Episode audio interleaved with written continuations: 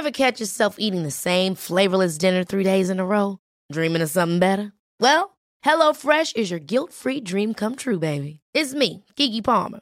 Let's wake up those taste buds with hot, juicy pecan-crusted chicken or garlic butter shrimp scampi. Mm. Hello Fresh. Stop dreaming of all the delicious possibilities and dig in at HelloFresh.com. Let's get this dinner party started.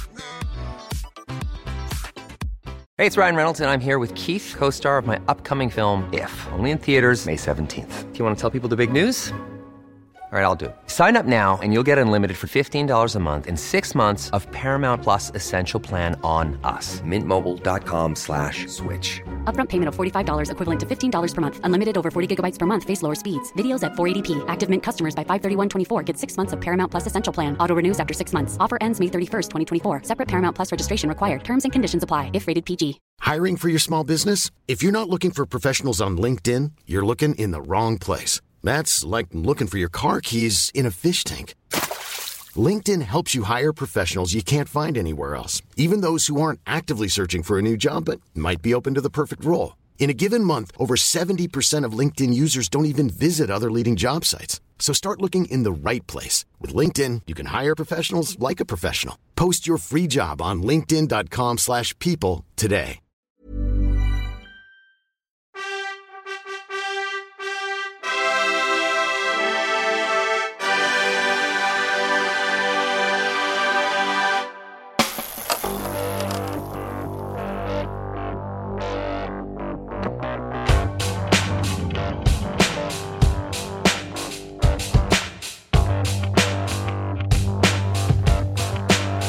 Everybody, welcome once again to the podcast that should probably drink less and train more. Yes, indeed. It is the Pack Filler Podcast. I'm Pat Bulger. Hi, everybody. Happy New Year. Or as my grandfather always used to say, Happy New You. He did. And, and so you can't say that because that's his trademark. Big thanks to uh, Nuun Hydration. I got to thank Nuun once again. Nuunlife.com. N U U N life.com for uh, again helping me out, keeping me hydrated, even even in my vain attempts or failed attempts, maybe I should say, at getting fit for the new cycling season. Oh, I hope I make it. I hope I make it. I'm trying to set some goals, but well, I, anyway, thanks to Nuun. nuunlife.com. Get over there and check out their stuff or find them at your local bike shop. A lot of local bike shops carry that stuff. Thanks to those guys for getting that stuff out there. Um, I am personally doing the vitamin stuff because I work in an environment with a bunch of people who are regularly sick, and I'm just trying to load up on vitamins to keep me healthy. There we go. New Year, you guys. Hope it's off to a good start for you. It is so far, I guess I could say a good. I'm, I'm on track. I'm on target. Um, I did break with tradition. I don't know about you guys. I always tried to get outdoors literally every New Year's Day. I try to get a ride out on the roads. Most of the time, because I live in the Pacific Northwest, most of the time those rides have to be on a mountain bike with studded snow tires and a very short loop. But I, I used to consider that was like my version of why I people eat black eyed peas on New Year's Day. It's kind of a, a tradition. It's kind of something that breathe good luck into the new year. And so this year, I unfortunately I didn't do that. I, I took a different route this year.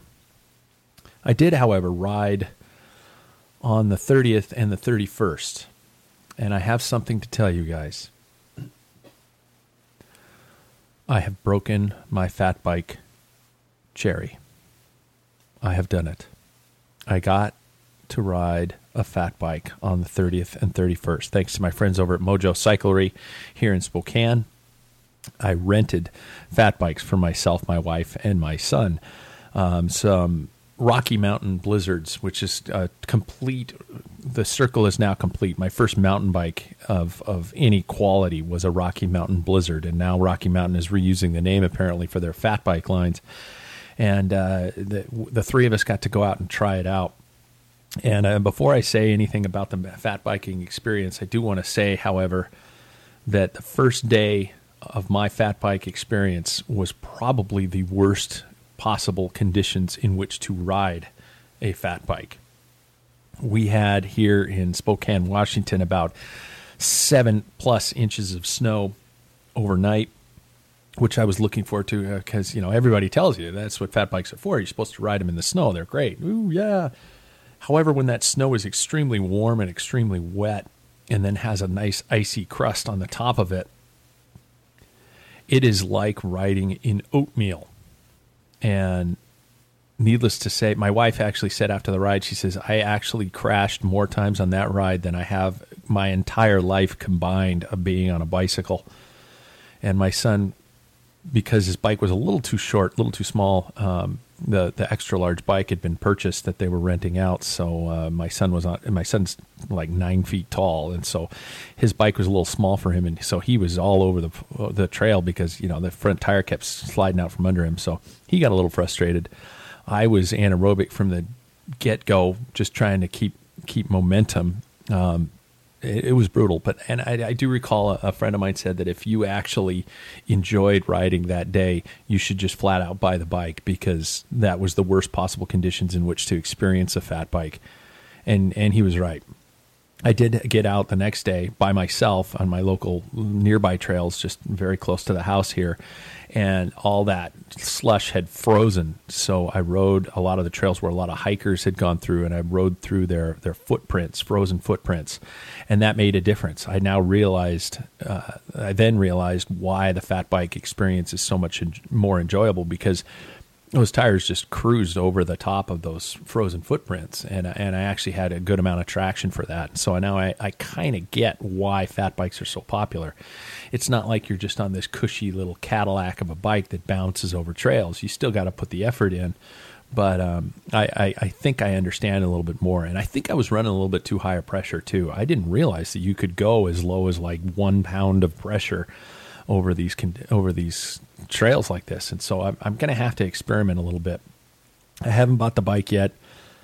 I haven't pulled the trigger yet, but I'm seriously thinking about it. And you know what scares me the most?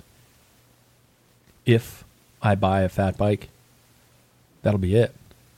I I honestly don't think I'll need another bike. I know, you guys, I said it. I think my collection will be complete. Nah, I could probably find something else to buy. But I did, uh, so that, we'll see how that goes. I did ride on New Year's Day. I did, however, ride on New Year's Day. It wasn't outdoors. I did meet up with two of my friends, one of whom you guys all know very well, who's been a regular on the live shows, uh, Paul, and another friend of ours um, who, who doesn't want his name out on social media. Um, we all got together and rode to, on Zwift we did a, a three lap loop of um, I think it was in it was the Richmond course in, in Zwift. We did three laps of that course and and and that that was that was an interesting experience because riding on Zwift is is a completely different feel. You don't necessarily get that. Well, obviously, you don't get that feel of riding in a group with other people, um, and you have to maintain your keep your pacing is a little bit different. And so we were pretty respectful towards each other for quite a bit of that ride. Uh, the first lap, we all kind of, you know, if somebody got behind, we'd wait for each other. We'd all kind of take turns, things like that. Second lap got a little faster. And third lap, I think I was bleeding out of my eye sockets because we were all riding so hard. You know, it's so nice to know, even at this late stage in my life, I'm still as competitive as possible and a complete jackass when it comes to selfish motives. Um, riding extremely hard and we were all just going for it. And, and, and I experienced something that I've never experienced while riding in a virtual world. I actually fucking flatted you guys. I got a flat tire. My not virtually, in real life. My tire started slipping on some of the climbs, and I was going, "What the fuck? What the, what's going on?" And I realized that I actually my tire rear tire was going flat, and I had to drop out of a race online in a digital world with my friends because of a mechanical that is a pretty shitty omen for 2018. I really hope that doesn't mean what I think it's going to mean. Because damn it, I've made some goals and I'm going to achieve them. You guys, today, our guest is a guy who's actually doing it. He's actually living it. He's he's a pro. He's a hell of a pro. He's um, spent last, I think I said at the intro, four years writing for Sky, but he's actually been with him for five. He has now switched over to to um, Katusha Alpecin, and he's been on the show once before, but I loved getting his perspective. And this guy is um, hopefully we're going to see some great things from him in 2018 and some things from his team in 2018. So, everybody, without further ado, Ian Boswell on the Packfiller podcast.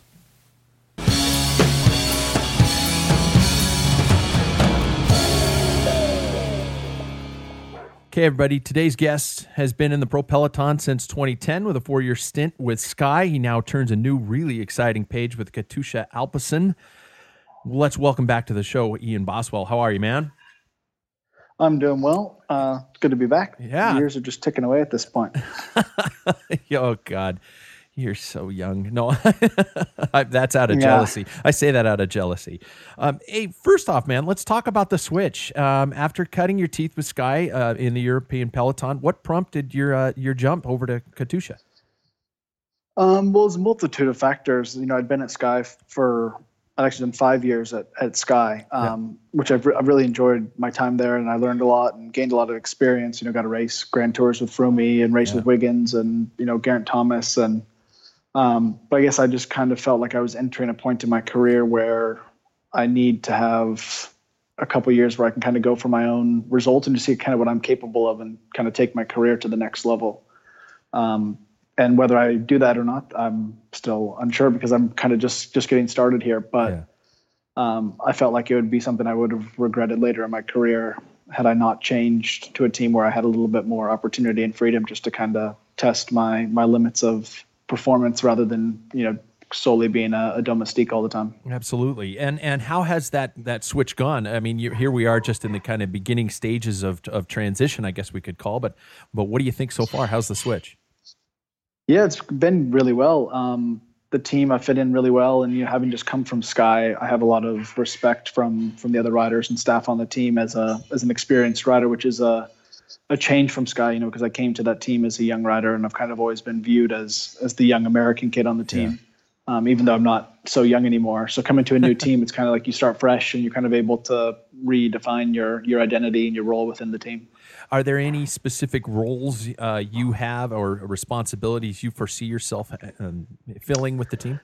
Yeah, I mean, I'd like to be uh, like a bit of a road captain, kind of like a captain on the road for for the guys in in the bigger stage races. Um, you know, we have Ilnur Zakarin, um, who was third in the Vuelta last year, um, and he was third pretty much kind of on I don't want to say on his own because he had support from the team, but in the mountains he was always isolated and still managed to get third. So, if I'm able to, you know, I'd like to kind of take on a role of a bit of responsibility to to help him out, um, but also to kind of to guide the team, just in the sense that I have some experience, you know, riding for Froome, who's you know multiple times, you know, been in in the leader's jersey, so kind of have experience along that line. Are, are there any specific goals you for self, you yourself have for for 2018? Yeah, I I want to go back to Tour California this year. Um, that's definitely a big goal. Um, I'd love to win win a stage there, and again, go for the podium on on GC. Um, and my biggest goal is to to ride the tour. Um, part of the another part of the reason why I wanted to come to Katusha is I want to be I want to do the Tour de France. Um, and I think that in this team, you know, have a really good chance of making the selection for that race. You seem to have uh, you set your sights really really solidly uh, on uh, Tour California. California. That seems to be something that is has really worked for you over the years. And is is there something specific about that race that suits you? Um, I don't know. Potentially, you know, just you know, being from the states, you know, you have a little bit of extra motivation, and you know, maybe I deal with the jet lag better than most, um, just because I've done the trip back and forth so many times. Um, you know, it is a unique race in the sense it's you know American roads. They tend to be bigger. You know, there's always a couple of finishes at altitude, which tend to suit me. Um, and I think I've also always had a bit more freedom racing there, just because it's an American race and being an American rider, teams have given me a bit longer of a leash to to kind of do my thing. You you of of course you mentioned um, Grand Tours and you mentioned uh, going to the tour.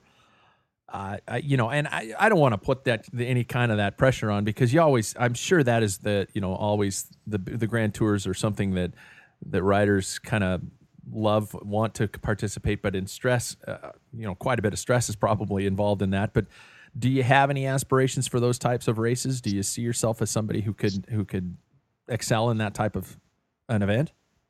Uh, um, you know, I'm not really sure yet. You know, I, I kind of think the natural progression would be to to be competitive in some of the shorter week long yeah. stage races. You know, something like California. Then, you know, from there competing in something like Paris Nice and Dauphiné, Tour de Suisse.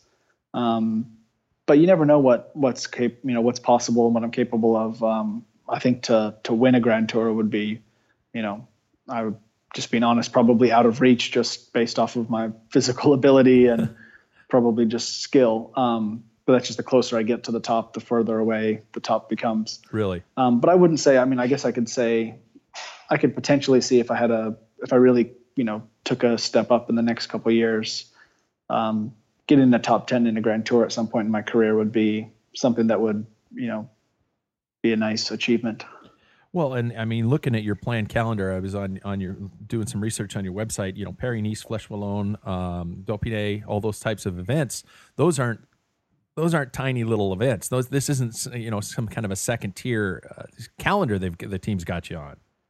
No, no, the team's um, you know the big difference from Sky. The team does have a very clear cut calendar. And the calendar doesn't change as much as you know did at Sky. Things were always changing around, and I think my program, you know, barring catastrophe, injury, illness, um, you know, my program should stay pretty pretty set, um, which is nice for me. I'm a rider who tends to enjoy like the preparation phase, of like getting ready for races and kind of you know building towards something and having to clear goals and objectives definitely helped me. So yeah, just with the race program the team's given me, they've you know put faith in me and kind of know you know what I what I want to do, but also you know because I've gotten the races that I want to go to, also expect that you know I show up at those races ready to perform. Yeah. What are the differences between the teams? Um, you know, being with being with Sky, being with I mean, even even as far back as Bissell. Um, but what is the difference between Sky and what you're riding with now, the outfit?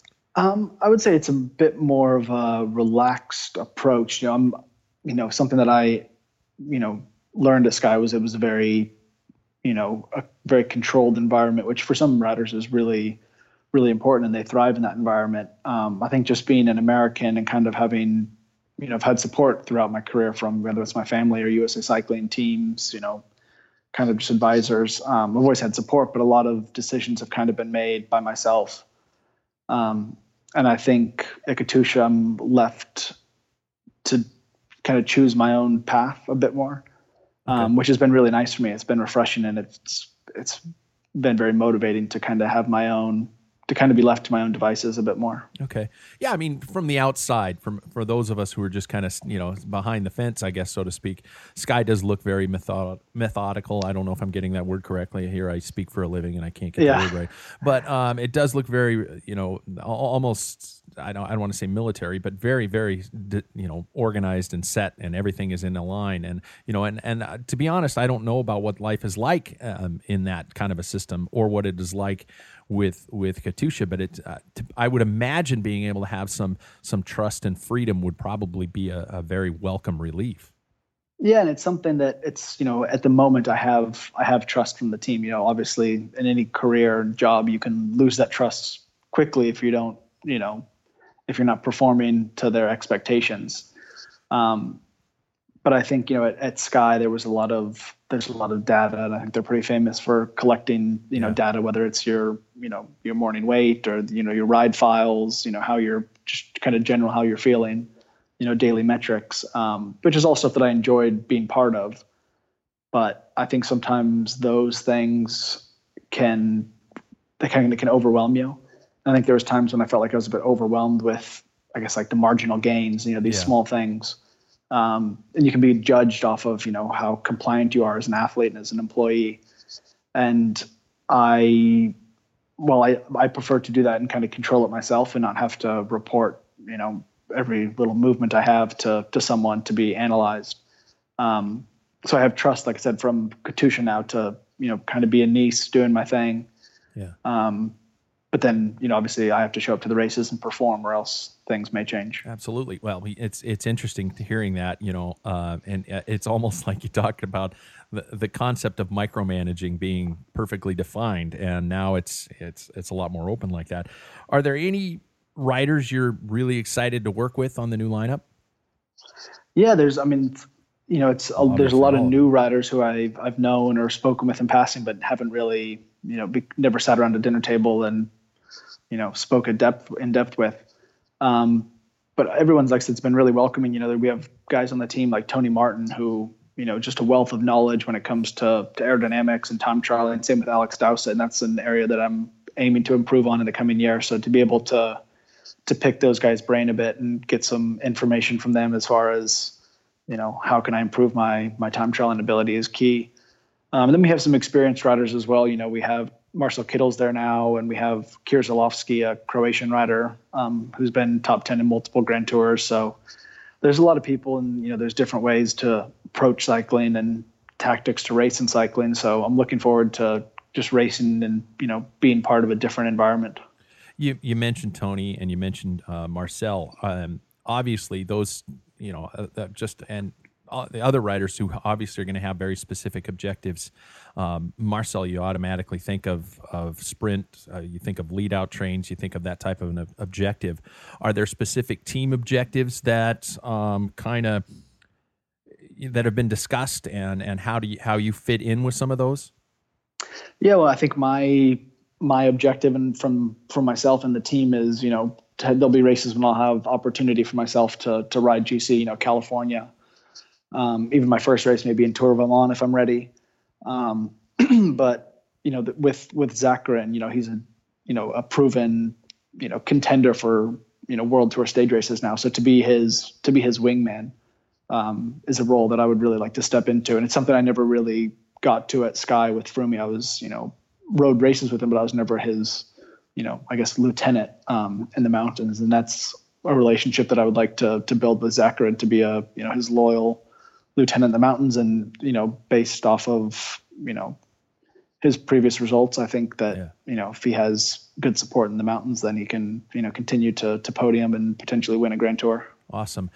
Now you you mentioned earlier in in the interview here today, um, your I, I, I, don't know you know to be to be at 26 and to have the the perspective that you have and to understand where your particular career might be going um, at 26 some might say you're entering those those those really solid prime years as a pro um, do you feel any pressure or is that has there always been some sort of a growth plan is it kind of a you know gradual increase or what what might be going on with that yeah, I think it's gradual, but I think at the same time, you know, kind of stepping away from cycling. Um, you know, in the last year, I've made some big life decisions and choices. Um, you know, I got engaged to my fiance Gretchen, and That's we a bought a, I don't want to say a farm, but we bought a piece of land out in Vermont.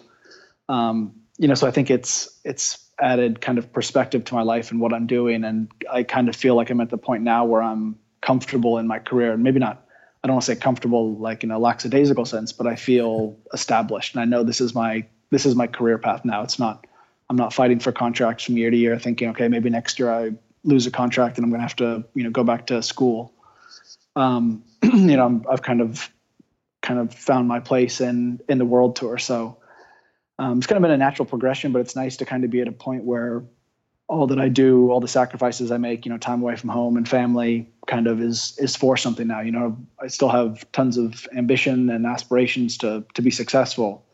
Um, but you know, to be 26 and have bought a house and, you know, I've gotten engaged, it's like, you know, I do feel like I'm definitely growing up. Are there any things? Uh, again, this is that that classic um, trying to pull back the curtain a little bit here for those of us who've who've not been in your shoes. Um, are there any things that I guess, for lack of a better term, that that kind of wake you up at night, going, "Holy shit, I got this," or "I've I've got to do this," or are there any things that those stresses that that might be affected upon you, and you know, and how do you put things into perspective? You own a house. Oh yeah, there's all sorts of things. I mean, I was in Vermont at our place over Christmas, and there's been that cold snap back east, and yeah. a pipe under the house broke the day I left. um, you know, so my fiance had to figure it out and call a neighbor to come help, and um, so it's more things like that than, than on the bike that are like, oh shit, like how do, how do I, what can I do to, to help out? You know, cause I'm pretty, I almost feel helpless over here because I can't really be there to, to help her. Um, but you know, we have, we did move to an area where we have great support from the community. And I think it's things like that that also have added a lot of joy to my life as well, and added you know a much more round rounded perspective to to my life and what I'm doing. And um, yeah, I mean sometimes you're you're thinking about things other than the bike, and for myself, that's something that's really enjoyable to get back from a ride and you know be working on something other than you know looking at my my training file. It you know makes me more hungry to go out and ride when I'm you know that's kind of it's work. Yeah. Um, but I still, I mean, I've, I came back to Nice just after, just before New Year's, and there's been a couple days we had some sunny weather, and I was like, man, I, I have it pretty darn well. You know, I was back in Vermont, and it was a snowy Christmas, and it was fantastic, and now I'm in the south of France riding my bike and loving every bit of it. So no, I'm definitely very fortunate. Yeah. Now you mentioned loving every bit of it, and and cycling is is something that I almost see as requiring a little bit beyond. For example, I you know I know some people in in in their in their jobs and their occupations who might not necessarily um you know be passionate about what they do. They don't live and breathe what they do. Um, can a pro cyclist function on a level of this is my job, not necessarily my passion? I I, I don't know if that's a if I'm phrasing that right, but you know, do you have to completely live and breathe everything you do in order to be moderately even um, successful? Yeah, I think you know. I think maybe you see riders at the end of their career, you know, when they enter their late 30s, who are this, you know, I'll, I'll race another year because someone's going to pay me, but they don't maybe necessarily love it. Yeah. Um, they're kind of just going through the motions, and they can still perform, you know, in their given role within a team.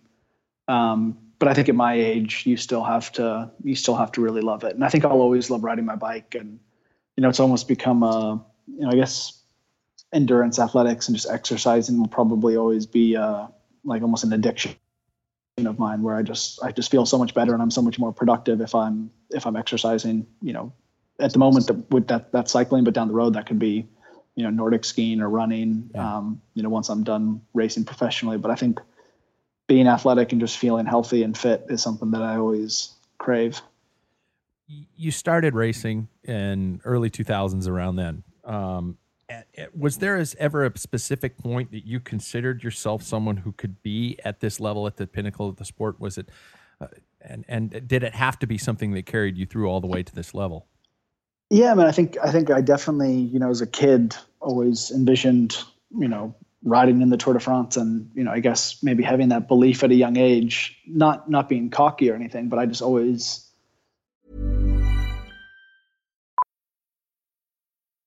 Millions of people have lost weight with personalized plans from Noom, like Evan, who can't stand salads and still lost 50 pounds.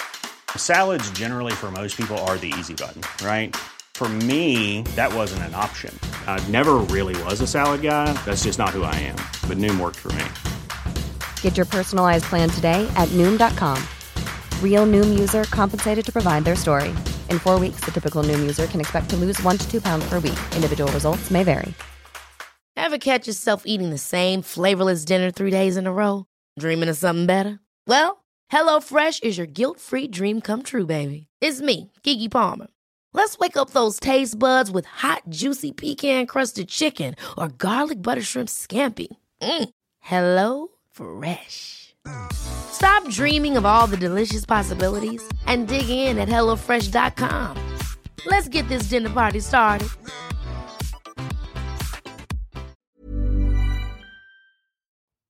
I just kind of always had a feeling that I was going to pursue a career in, in professional cycling. I guess this probably happened when I was maybe 15, 16, once, you know, I was a bit older and started focusing more on cycling other than, you know, playing basketball and, you know, American football. Yeah. Um, but no, I think it's something that I've always, that's kind of always been in the back of my mind. And I think that's probably an underlying motivational factor that just kind of has kept me pushing on and moving forward. And, you know, getting through the times when, you know, maybe things aren't going so well. Well, you have to be. I mean, you mentioned cocky, and there's that line between cocky and confident, but you have to have that level of confidence, even at the the earliest stages, or it's not going to happen. I mean, I, I uh, the, the, people who have reached their objectives, some might say they they uh, own that little. It's not arrogance, but you have to have that confidence in yourself. Yeah, definitely, and I think um, I don't know if we spoke about this last year, but you know, when I you know, for so long, my goal was to become a world tour rider. Yeah. Um, and so I turned world. I came to Sky and yeah, I signed for 2013 was my first year, and I kind of floundered the first two years on the team. Yeah. Um, and I couldn't really put it together. You know, there was, you know, I moved to Europe, so there's a lot of a lot of things change. Yeah, that's brutal. But I would say the probably the underlying factor was I hadn't reset my goals. You know, I'd kind of so long been fixated on turning world tour and making it to to the highest level, and I'd done that, but I never then you know kind of stopped and then reset goals for the future. So in the last couple years, I've set made sure I've set goals you know, for the seat, you know, even monthly goals, you know, a season long goal, and then even, you know, done a, a three year plan. Where do I want to be in in three years time? And maybe some of those goals are performance oriented, and some of those goals are are personal off the bike. And oftentimes those go hand in hand. You're not gonna, you know, be able to, you know, make some of the things happen if you're not, you know, motivated yeah. to get to where you want to go let's let's pull out a little bit broader here, um, and and a topic that has kind of been coming up on on this show and things throughout the last year, couple of years,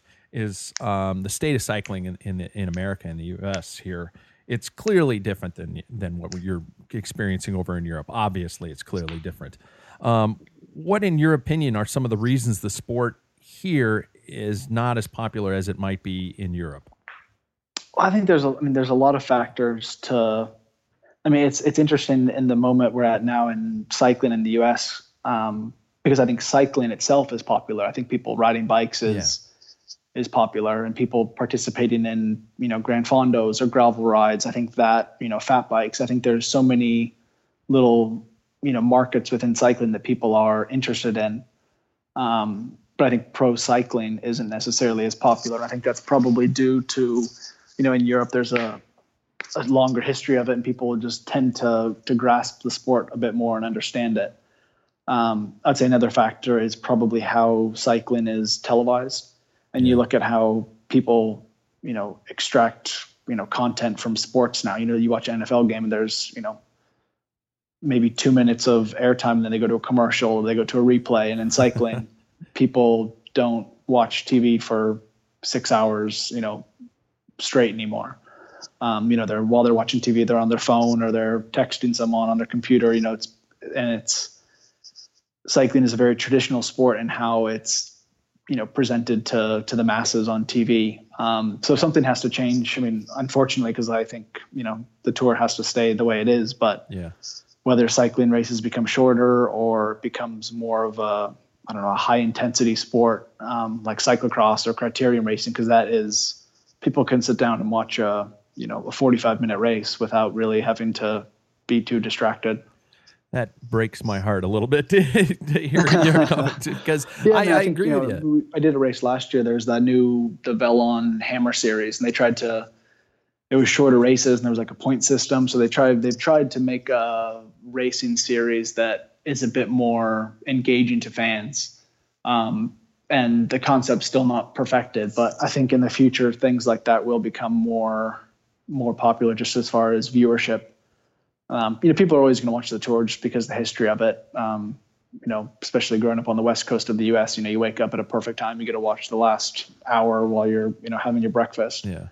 Um, but you know, it's it's hard to get people in this day and age to sit down and watch, you know, a five-hour Tour de France stage. You know, where, I mean, if we're completely honest, most most days nothing happens, or you know, something happens, but it's not till the last, you know, 20 or 30 minutes of coverage and you've waited all day and by then you're you know asleep on the couch well you know but, and then but then you mentioned somebody's you know an nfl game is on and it's it's a three plus hour broadcast but i i just the the mindset of of some of you know here i am you know entrenched in American culture, but the mindset of that is sometimes extremely frustrating. That that we need to have something like a crit or or cyclocross in order to keep our attention to keep us. I just it it's sad, but there's also uh, in terms of even local races that are that seem to be suffering with um, you know liability issues with um, you know the the learning curve of the sport.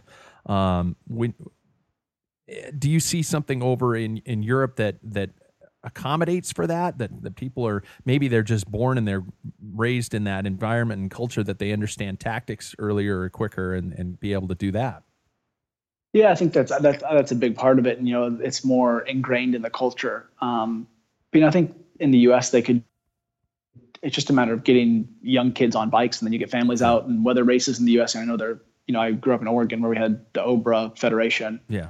Um, and when I used to go to races, there would be, you know, the pro field would have, you know, 70, 80 riders. You know, the junior field we'd have 20 or 30 riders. You know, every field, you know, in the beginning of the season was was packed full of riders. And a lot of these races now are going away because they can't get the participation that they used to have. Yeah. Um, and it is it's an expensive sport. It's you know people are traveling a long time, you know, across the state of Oregon to get to these races. So I understand, you know, financially it's not cheap. Um, and you know maybe more people are just enjoying riding their bikes rather than than racing their bikes. But it's yeah again in europe you know sometimes like in belgium they have in a kermesse which you know translate to translates to carnival. Like yeah. there's you know more going on than just the bike race. You know there's also a little fair and there's you know rides for kids and there's music and food. Um, so it's more engaging to a to a town to have an event like that because you know people come out who maybe aren't interested in cycling but there's a bike race but they can also you know take part in something else. Yeah you know that's a great point. Here i i see i'm thinking about a lot of the races around my specific area and they've all been altered so they're at locations that are separated out of out of the out of the community out of town where we have open yeah. roads and things like that and you don't have that party atmosphere yeah, exactly. They, you know, you look at races in the U.S. It's like, all right, well, we can't get the road permits because it's too expensive, yeah. so we're going to go, you know, out east of town, and you know, there's nothing out there, and we're going to finish by the dump because it's, you know, we can close the roads easily. Yeah. Um, but then you know, the local, you know, it's not a community inve- community event, and people aren't really, you're not bringing in new spectators and yeah. people without you know knowledge of the sport to get interested in it. Okay, you hear that, promoters who are listening to the show? Get get get the ro- the roads in town. Get create a party. Yeah, and that's what yeah. that, that's a lot. Yeah, but I was back in Bend uh, last summer um, for the Cascade Cycling Classic, yeah. which actually almost went under this year. But um, Bart Bowen, who is my former coach, decided to take it up and keep it alive. Yeah. Uh, but that downtown Friday night criterium, it's still such an event for the town. You know, there's thousands of people out. You know, there's music and it's it's really something special to the community. And if something like that just went away, then it would be, I mean, I'm sure in Bend they would fill it with some festival or yeah. concert or beer thing.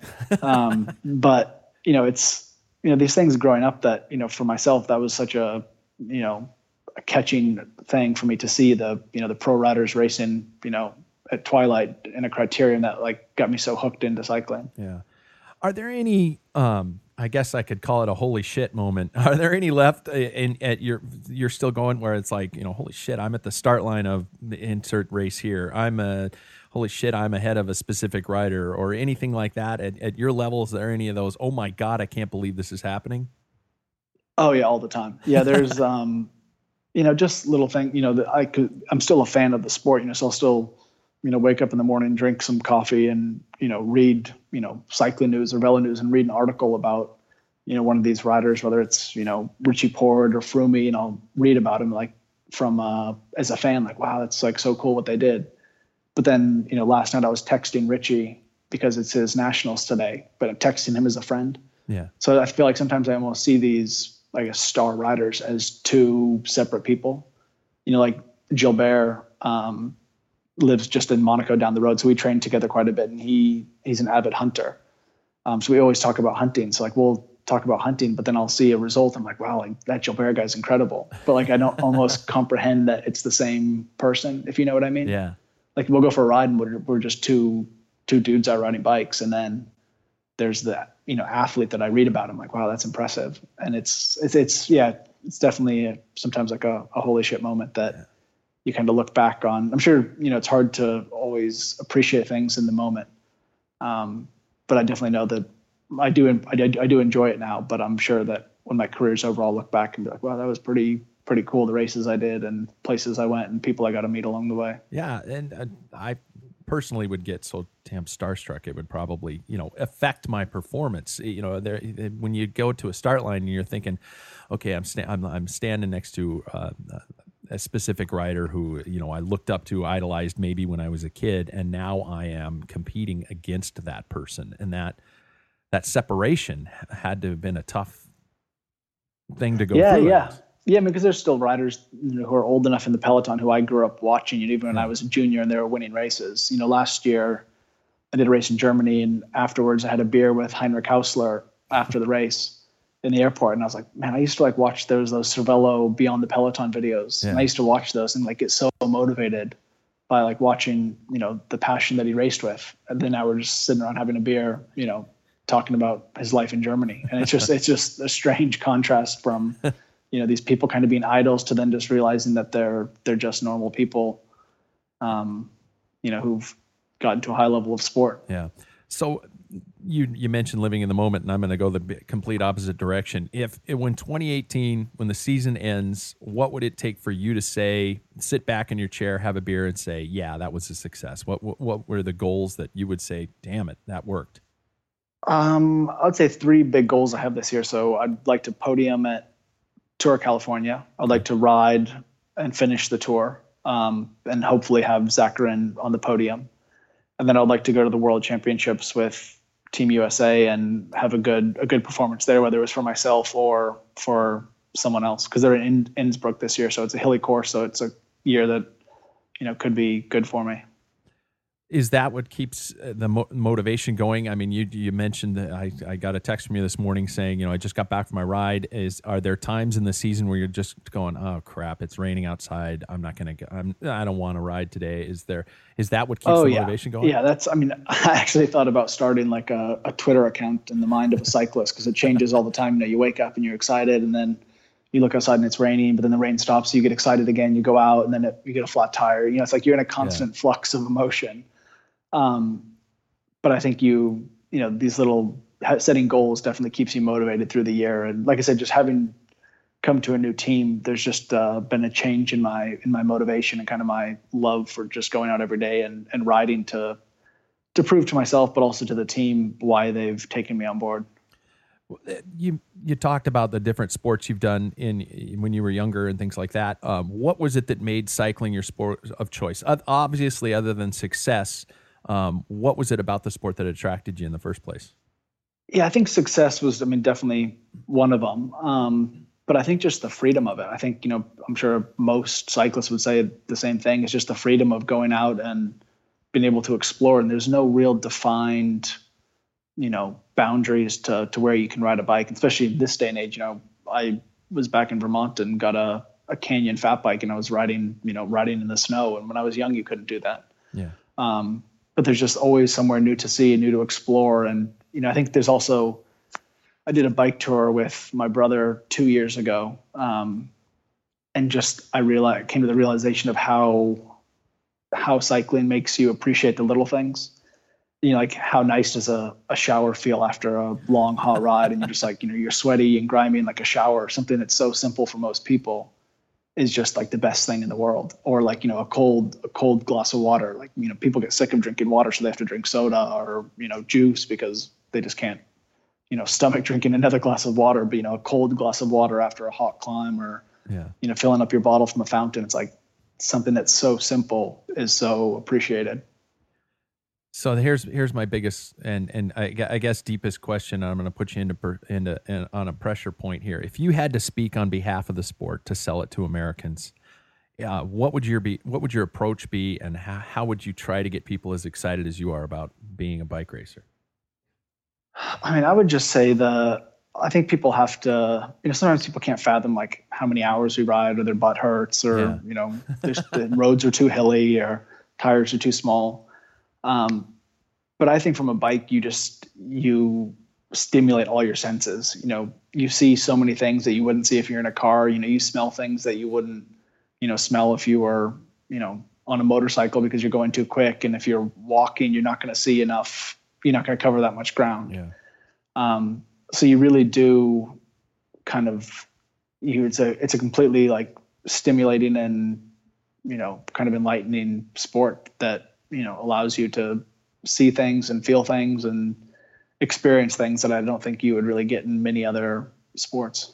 And that's you know, and and you mentioned that's kind of where the sport seems to be going here. I, I hate to go back to that, but it seems like I, I've talked to a couple of coaches. Tom Danielson, for example, told me that uh, a lot of his athletes he coaches aren't necessarily USA cycling athletes, Cat 2, Cat 1, or Cat 4, or anything like that. They just people Yeah. who want to compete. They want to go out and ride with their friends. And, and maybe that's where we need to go with it. Yeah, and I think another another selling point for I guess for Americans is just that.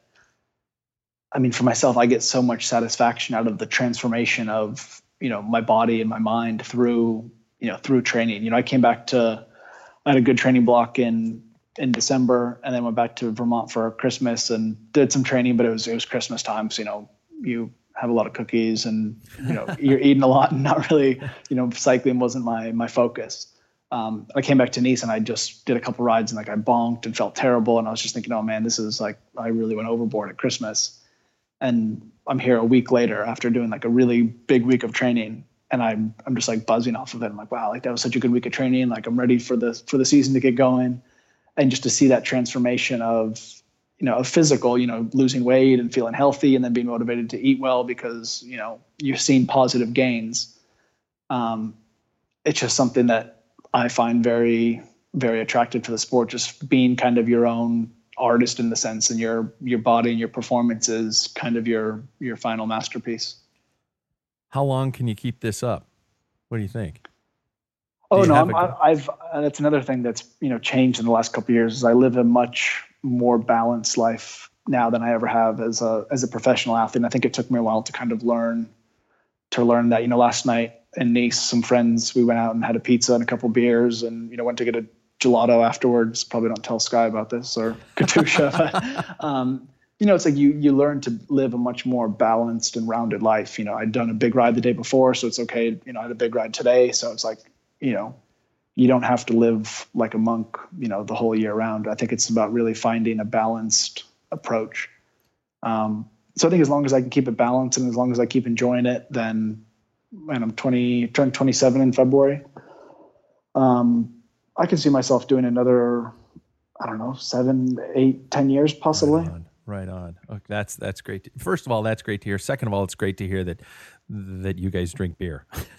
oh yeah. Well, I moved to Vermont, so yeah, beer's a big thing. Yeah, well, you you mentioned Bend too, and uh, beer events. Yeah. I think I think Bend could just call any event a beer event. So uh, Yeah. but, yeah, Yeah, I actually had a I had a beer last night. Um, Leffe makes uh, like an IPA with hops from from your neck of the woods, actually. And it's like advertised as Cascade hops. Oh, okay. Um, and they said it was an IPA, but it wasn't. It wasn't an IPA like I know.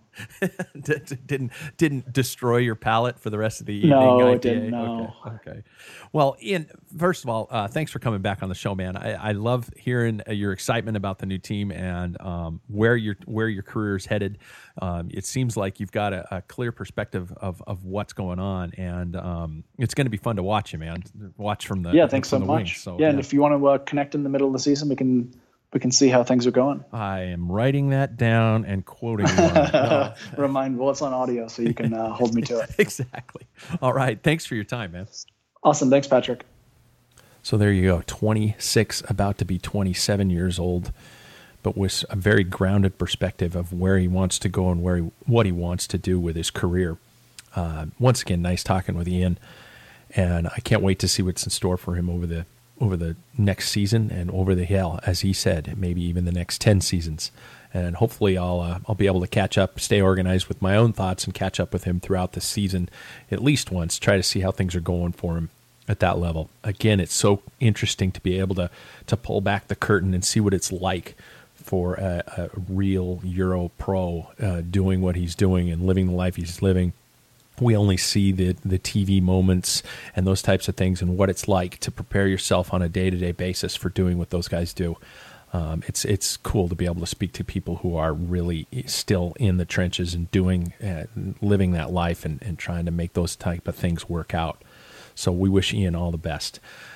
Thank you guys again for listening to another episode. If you guys have any questions, comments, or anything like that, you guys are in control. You guys can rate me and destroy my life and, and make sure nobody ever wants to sponsor this podcast.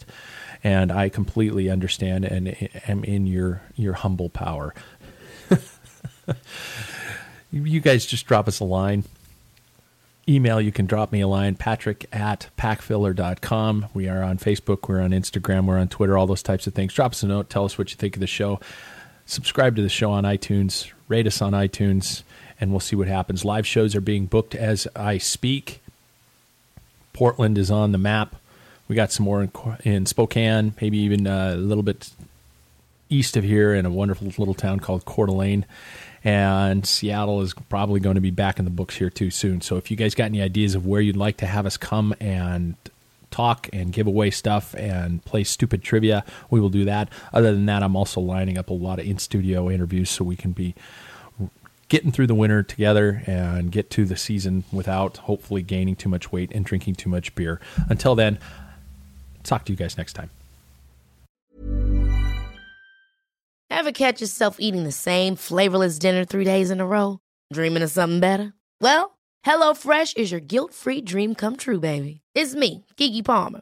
Let's wake up those taste buds with hot, juicy pecan crusted chicken or garlic butter shrimp scampi. Mm. Hello Fresh. Stop dreaming of all the delicious possibilities and dig in at HelloFresh.com. Let's get this dinner party started. Planning for your next trip?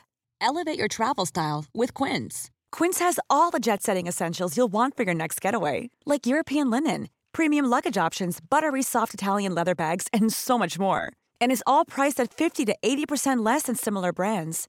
Plus, Quince only works with factories that use safe and ethical manufacturing practices. Pack your bags with high-quality essentials you'll be wearing for vacations to come with Quince. Go to quince.com/pack for free shipping and 365-day returns.